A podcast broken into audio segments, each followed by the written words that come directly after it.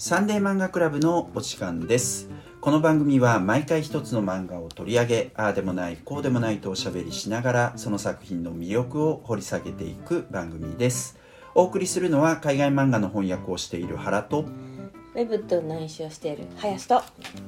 デザイナーのトラと元師匠の美咲です。今回もこのメンバーでお送りいたしますよろしくお願いしますお願いしおます願いします。はい、えー今回は原のおすすめ作品ですね。えートゲトゲさんの、まあ、トゲトゲ丸ってつくんですけど、うんえートゲトゲさんの夫ですが会社辞めましたを取り上げたいと思います。はい、えー、とまずは概要ですけれども、えートゲトゲ夫ですが会社を辞めました。これはですね、全一巻、まあ今のところ一巻っていうふうに言った方がいいのかな。まあただ、丸1とか丸2とかはついてない。あえー全巻の方で本で角川から2022年に、えーと出版されてます。奥付け上は9月7日っていうことになりますね。で、えっと連載先はねもともとはレタスクラブウェブ。で2021年9月12日から、まあ、この本に収められてるのは2022年4月4日まで配信されたものですね、で帯によるとほいほいウェブ連載1000万 PV 超って書いてあっすてごいですね。お まあ、ページビューですか？これ。PV っていうのね、うんえーということですね。で、えっとこの作品で、まあ、一応完結してる風っていうかね。あのそういう風になってますけど今も連載中です、あそうですね。うん、で連載されてる。その後も結構連載されてる印象ですね、うんうんはい。でレタスクラブとは？うんレタスクラブとは？レタスクラブ っていうのは1987年創刊の角川の料理雑誌レタスクラブを説明しなきゃいけないんだっていうところにびっくりしてます。した方がいいっしょレタスそうクラブだと思いますけど、そうだと思います。漫画雑誌じゃないしねああ、そうですね、そうですね。確かに見たことはあるけど手に取ったことはって感じですよね。そうそう並んでるのは見たことあるよね。そういう感じですよね。はい、で、えっとレタスクラブウェブはそのウェブサイトですよね。当然のことだから。で独占先行配信という形でコミックエッセイが実は結構載ってるんです。で以前「サンデー漫画クラブ」で取り上げたほうほうなぎまゆさんの「ちゃんとしなきゃ」をやめたら二度と散らからない部屋になりました。もあレタスクラブっぽいっすよ。まさかそうなの？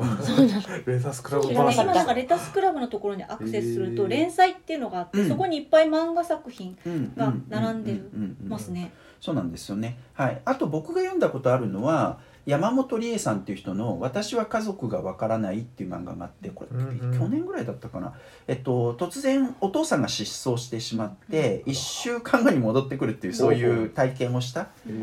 これ実話なのかな、まあ、そういうエッセイ漫画読みましたけどね。うん。などなどいろいろそういうものがあったりします割ね。とその家族とか、あのそういう方にあの重きを置いた作品が多いですね。はい、そうですよね、うん。まあレタスクラブだからそこはね、うん。読者層考えたらそうですよね、うはい、えーであらすじなんですけれども、い。主人公は川田俊、えーとさつきさんの夫婦、えーそれからその息子で4歳のカズくんですね、えー、と彼らはもともと都会暮らし、まあ、都内みたいな言い方働いてるところは都内みたいな言い方もするんで都内だったかもしれないですけど、うん。ぐ具体的には書いてないでもともと都会暮らし暮らしで夫婦共働きだったんですけど、んある時夫の、まあ、トシさんがうんメンタルを崩して会社に行けなくなってしまうわけですね。うんでそのことをきっかけに葉山町、まあ、おそらく神奈川県の葉山町ですねうんに引っ越すことになります。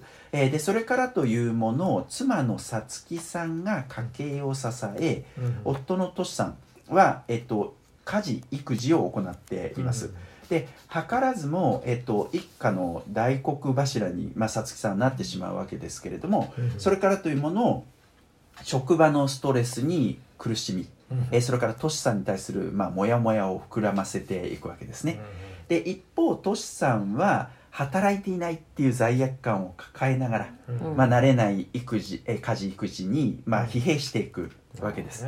えーそれでも2人は少しずつ現状を受け入れて、まあ、いろいろカスタマイズしながらうん。自分にとって快適な居場所を発見していくことになりますと。こういうお話でございますね。でページフェイス的には、まあ、割と確一的な小回りかなっていう感じなんですけど1ページ基本的には8コマ、うん。まあ、8コマじゃない時もあるんですけど8コマっていうそういう構成になってますね。うんで4コマで完結してるわけでは全然ないんですけど、まあ、見た目的には4コマ的な印象、うんで全体としては140ページ程度で決してすごい長いわけではないですね。うん。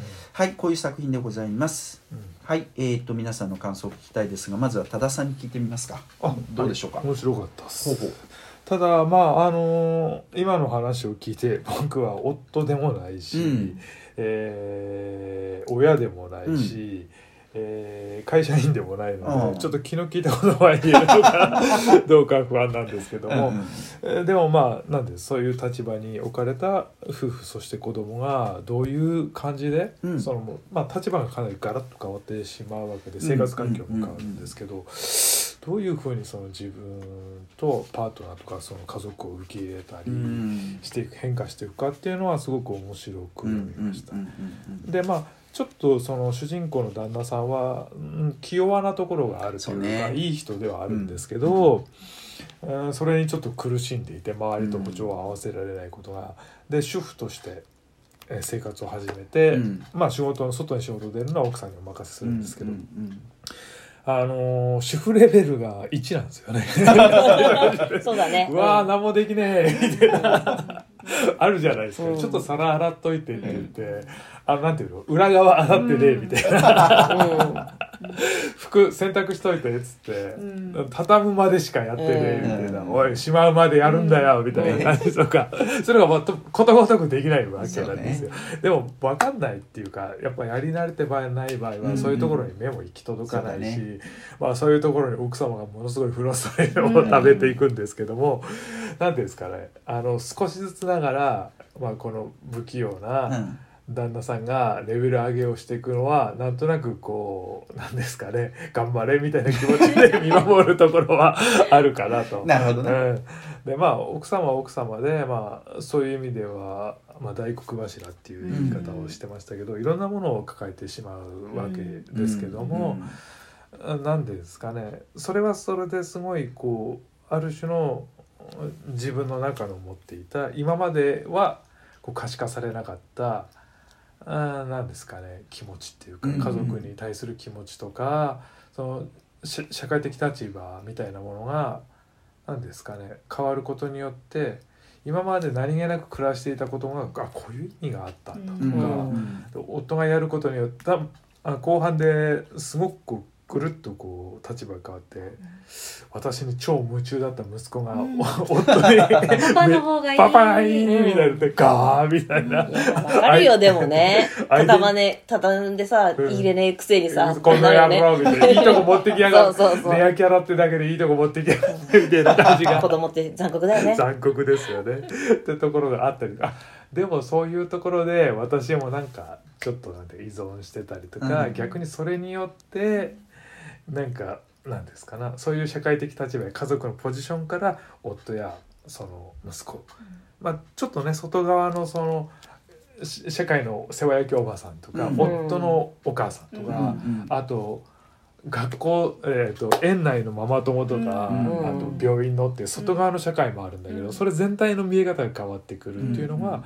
結構こうなんですか価値観グランって変わる面白さが後半に待ち構えてるんで、読んでてうーんなんですかね。子供た育てるの大変と思いながらうん。もちょっとそういうダイナミックな面白さがうん。結構あるなと思って楽しく読みました。はい。はい、そんなところです。はいありがとうございます。美咲さんいかがですか？はい。あのーなんていうか思ってたのとちょっと違ってまほうほうしたほうほうほう。はい、最初夫ですが会社辞めました。なのでうん。夫さんが会社を辞める辛さとか、うんうん。辞めた後の辛さを夫さん目線で書いていくのかなと思ってたんですけど、うん。うん。途中から奥様だったり、うん。さっきも話に出た縁のお友達だったりってうんさまざまな人の視点が入ってきてうん。私はむしろその方が良かったなって思いました。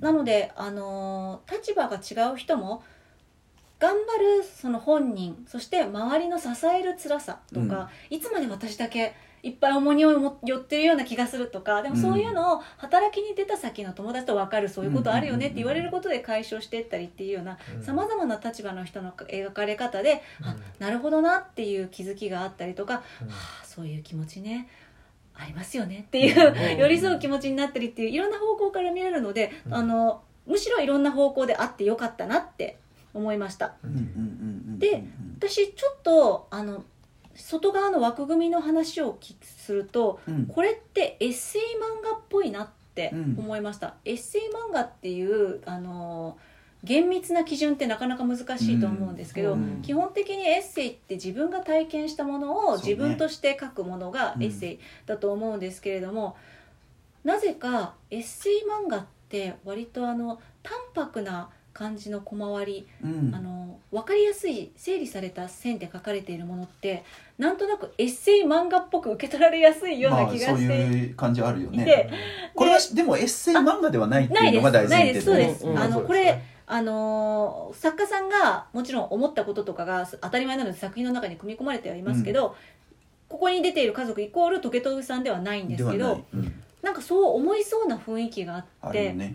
私の中のエッセイとエッセイでないあたりの境目を、あのどういうふうにやっていくといいんだろうっていうのは世の中の人って意外とエッセイっぽいうん。その物語が本当かどうかって意外となんていうか何でも本当だと思ってるんじゃないかっていう怖さがあって。なるほど。あるある。わかるわかる。わかります。はい、なんであの創作っていう形がこういうエッセイ漫画っぽいけど創作ですとかそういうのももちろんあるんだよっていうのが世に広まるといいのにって思いました。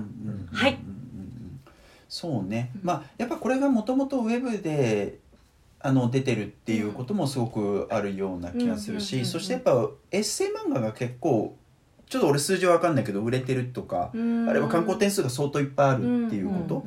そのことでそこにこそこのテーマのものが今いっぱいあって、ストーリー漫画はまだそうでもないみたいな、うん。女性の生きづらさのところは相当増えてきた気がするけど、ただそういうこともあるしそうな気はしますけどね、うん。この形を擬態してるのは。期待期待してるかどうか。よく考えたらあのシンプルなあの、まあ、4コマ漫画の大人4コマ漫画の世界って最初からそうだったなとちょっとまあ思って、ねそれもそうですよね。はい、あの身近な主人公がいて、うん。あの整理されたシンプルなラインでコマもシンプルにされていてっていうところが、サラリーマン系のね、はい、ある意味、くみたいな。うん、そうですそうですとかって踏襲されてる部分ではありはするうん。んですけど、うん。でも不思議となんとなくエッセイ漫画っぽいなと今私を受け止めてしまったところがありました、うんうん。はい、ありがとうございます。林さんいかがですか？あ私は圧倒的に奥さんの方にやっぱ感情移入してそりゃそうだろうな。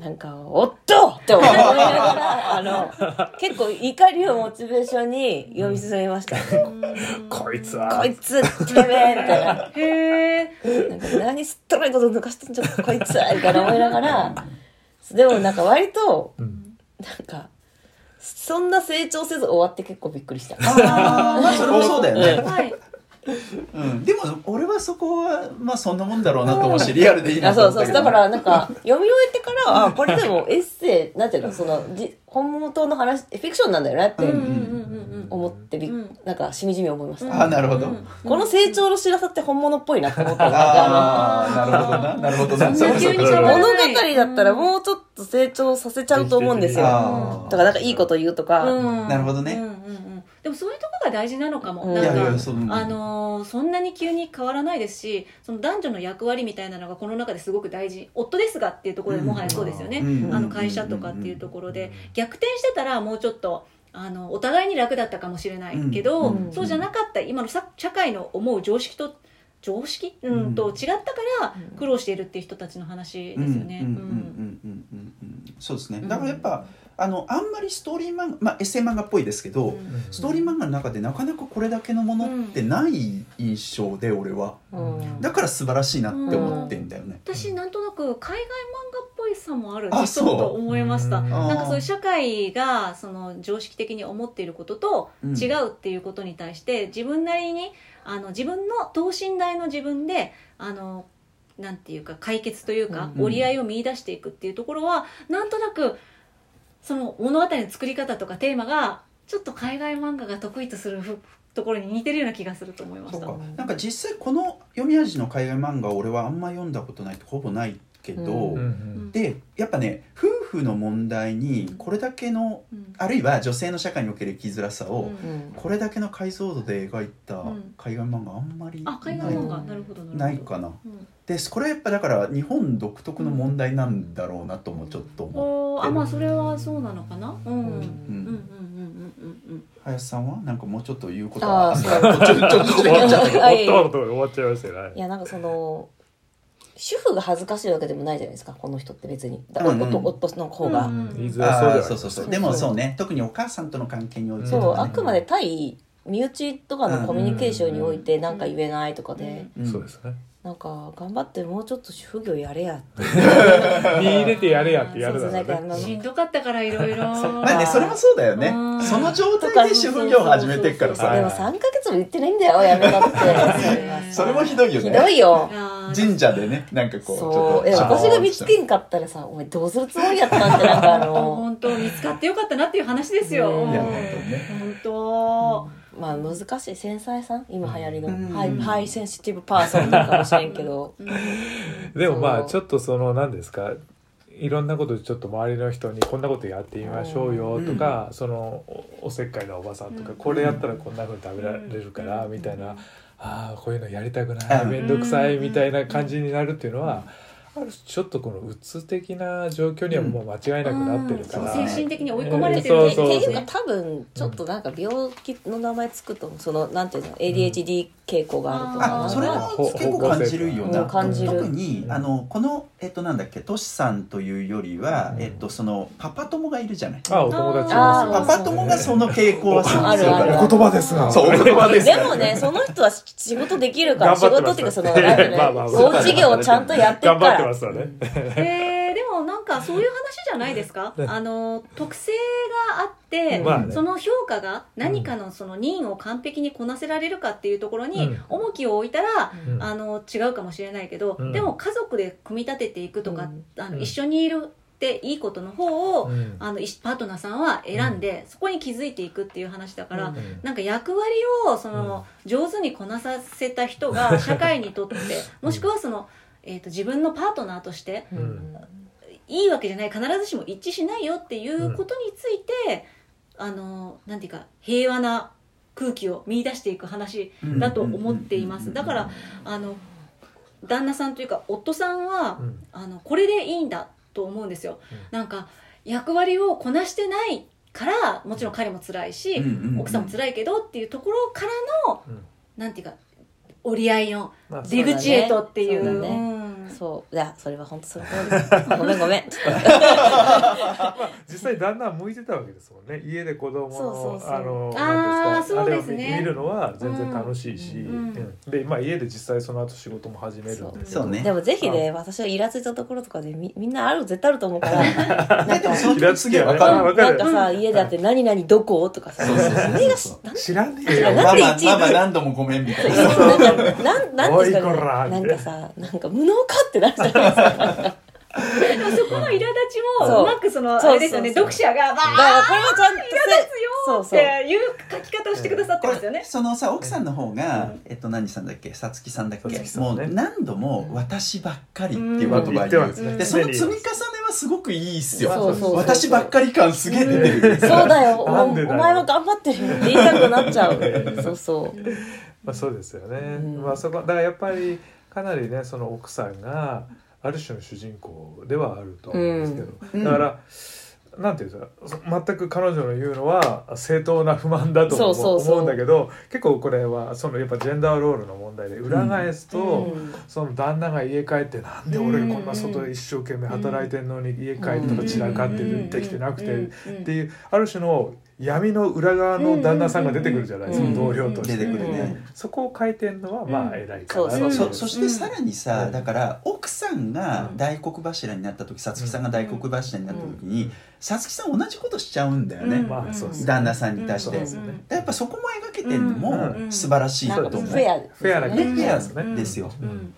確かに確うんかに、うん。うん、だからやっぱこういうこのうん。なんかレベルの漫画が出てきたのが俺は本当に素晴らしいなってでもなん思った、かなんかでもこの解像度はベースにしてる話はね あありそうですありそうです。ねあそう決してね特別じゃないと思っていて、うん。あのなんて言うんでしょう。あもちろんこの作品がとてもよくまとまっていて、うん。あの丁寧に書いていてっていうのはもちろんなんですけどこういう人家族の中の圧力みたいなのは女性漫画がやっぱり得意なジャンルだと思うんですよね。うん。だからあのーなんて言うんでしょう。女性漫画雑誌だと折にこういうふうに綺麗に一冊にこうギュッと詰まってはないかもしれないですけど、うんうん折々に描かれてきた題材だなと思います。それは確かにそうだな、うん。まあ、しばしばそれはだからドラマのような形でね、うん。あの作られてたとは思うんですけどね、うん。でやっぱこの作品はだからそこだけじゃなくてさ、うん。あのさっきもなんか言ってくれましたけど、うん。まあ、夫婦の問題も描かれる小学校の問題も描かれるじゃない、うん。で親も自分の子供との関係もあれば自分の親との関係もあり、うん。そこも結構なんかこうガチガチのなんかこそうジェンダーバイアスみたいなのもあったりするみたいなね、うん。そういう話があり、であと育児の話もあり職場の関係もあり、そうですよねであとなんかこう隣人っていうかね、うん。そのコミュニティの関係もあったりとかさ、うん。でやっぱその辺がなんかこうぐるっと描かれてるね、根深い問題だと思うんですけど、うんこれは今の。確かに確かに。俺も多田さんと一緒でええ。独り身でさなんかこうフリーでやってっから、ええ。そこのしがらみからは自由でいられるわけだけど、ええ。でも子供がいたりとかさ、そうですよね。職場で働いてたりしたらうん。やっぱいろいろ大変だよね、うん。それはね。変だよ。あのまなんですかママ友の間でうん。すごいちょっと意地悪なお活発な女の子がいて、はいうん。であのあそこのお母さん注意しないよねみたいな。うんうわあここすげえ言いづれみたいな。奈々ちゃんね。奈々ちゃんそうそう奈々ちゃんが意地ちゃん悪でね。奈々ちゃん。なんか自分があの立場の親だったらどうしようって思いますよね。思うよね。かなりきついなこの状況みたいな、うんでも正直その子供を多分育ててらっしゃる時にええ。あの我が子をえ何かの時に不意に衝動的にええ。何かされちゃうかもっていう恐怖っいてやもうものすごい恐怖だと思うんですよ。うん。だから近づけうん。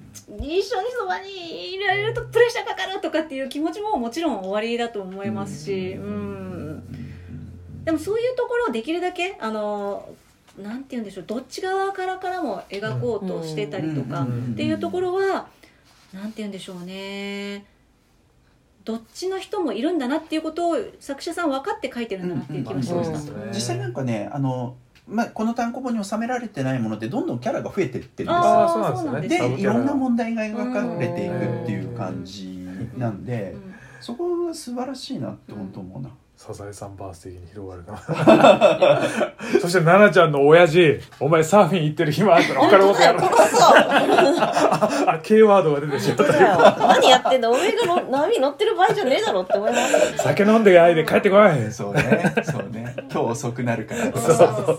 あれでもさまああのやっぱその立場になったらイラッとくるだろうね。いや奥さんの立場でさ。来るでしょそうですね。しんどいと思いますよ。でさもうさやったわっていうことさ何々やったの？とかさ。そうねクソアドバイス。アドバイス。いろんなアドバイよス子供が特に風邪ひいた時とかにね。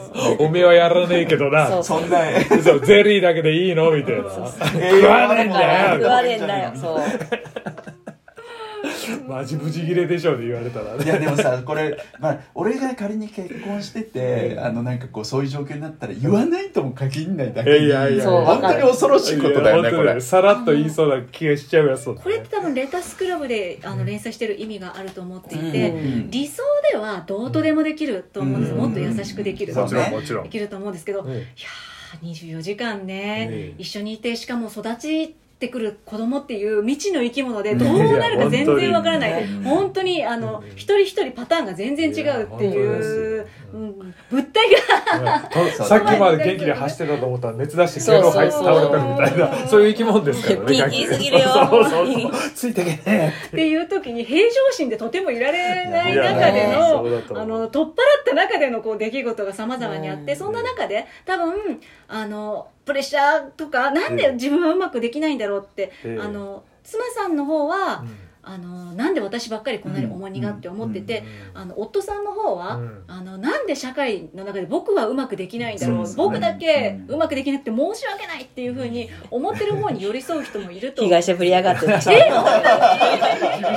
さんがなかなかそうなんだ。何勝手に気づいてんだよ。そうねやっちゃん忙しいんだよ。そうか。って思っちゃった。いやでも分かるよ。そういう人もいるし、そういうあの脳のねうん。仕組みになってる人もいるっていうのは分かるけど、うん。ちょっとでも正直そう思っちゃった、でもそこのうまいミックスかもですねその、うんうんうんやっぱり夫の方ばっかり押しちゃうと、うん。私が一緒に混ざっててよかったって言ったのはそこで、うんうんうんな乗れない視点ばっかり提示されると、そうそうそう。乗れないなってすっと心が離れたけど、うまい具合にいろんな視点がミックスされることでそうね。しかもさうん。だからいろんな家族が描かれるから、うんあの一番中心になるのはその川田さんのところだけど、うん。でもそのなんだっけそらくんっていう、うん。そらくんパパっていうのが出てくるんだけど、それがお言葉ですが。あでもはいはいはいいい。はいいい方ですよねあの方。や気にかけてくれたりぐいぐい引っ張ってくれたり率う直に物言ってしまうだけにうん。圧力も生みがちみうん。たいな、でそのなんでそうなっちゃったのか自分で分かってないみたいな。でさ公園でさなんかベンチで空見て怖ってなるよそりゃってなる。よ ね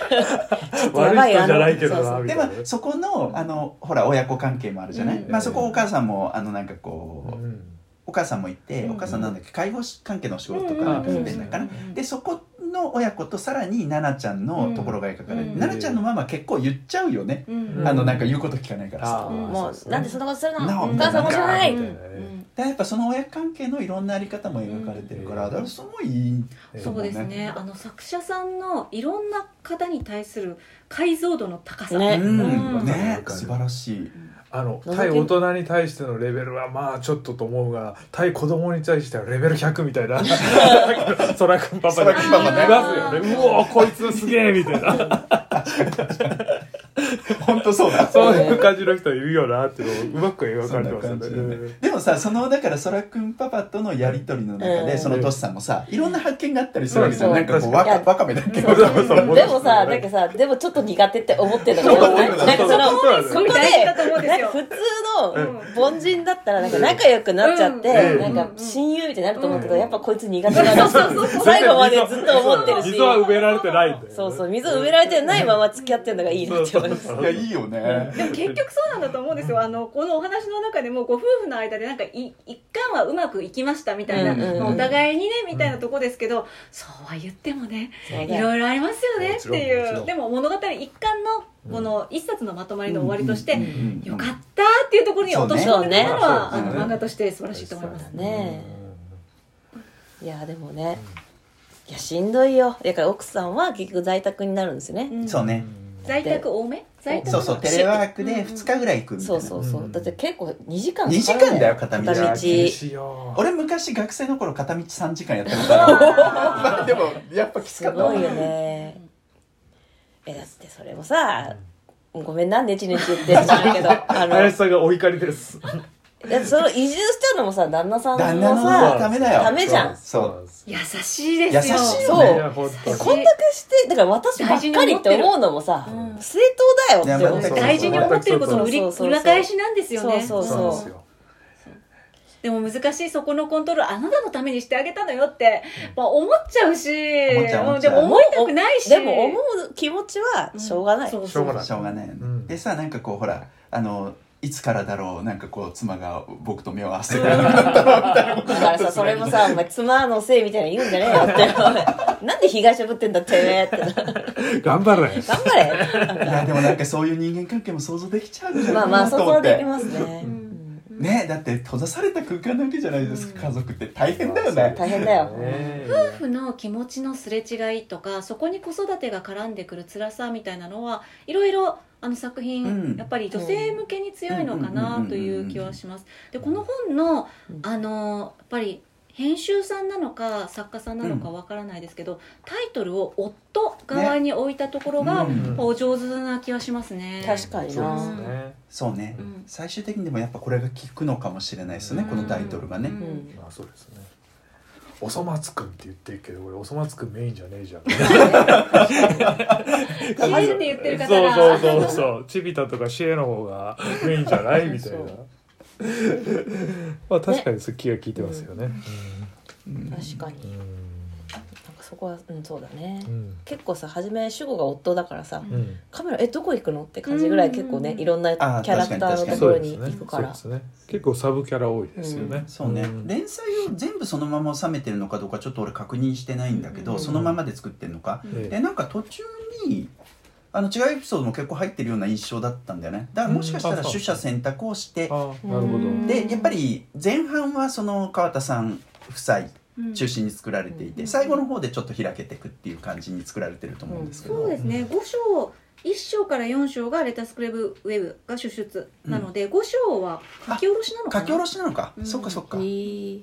いやか、うん、どうなんでしょうね。うん。そっか、はい。まあなんかでもそういうことをしてるのかもしれないですね。うんうん。うん、まあでも今のそのレタスクラブを見ると本当いろんな人に話がいっていて、あのなんかほら、えっと、奥さんが、えっと、シェアハウスかなんかを使うじゃない？シェアハウスだったっけ？みんなのオフィスシェア。シあェアオフィそう。そうそうス。シェアオフィス、うん。でそこを進めてくれたカメラマンの女性うん。の,、あの旦那さんの話とかも出てきたりとか、うん。そんな感じですごい広がってる印象でございますね。なるほどね。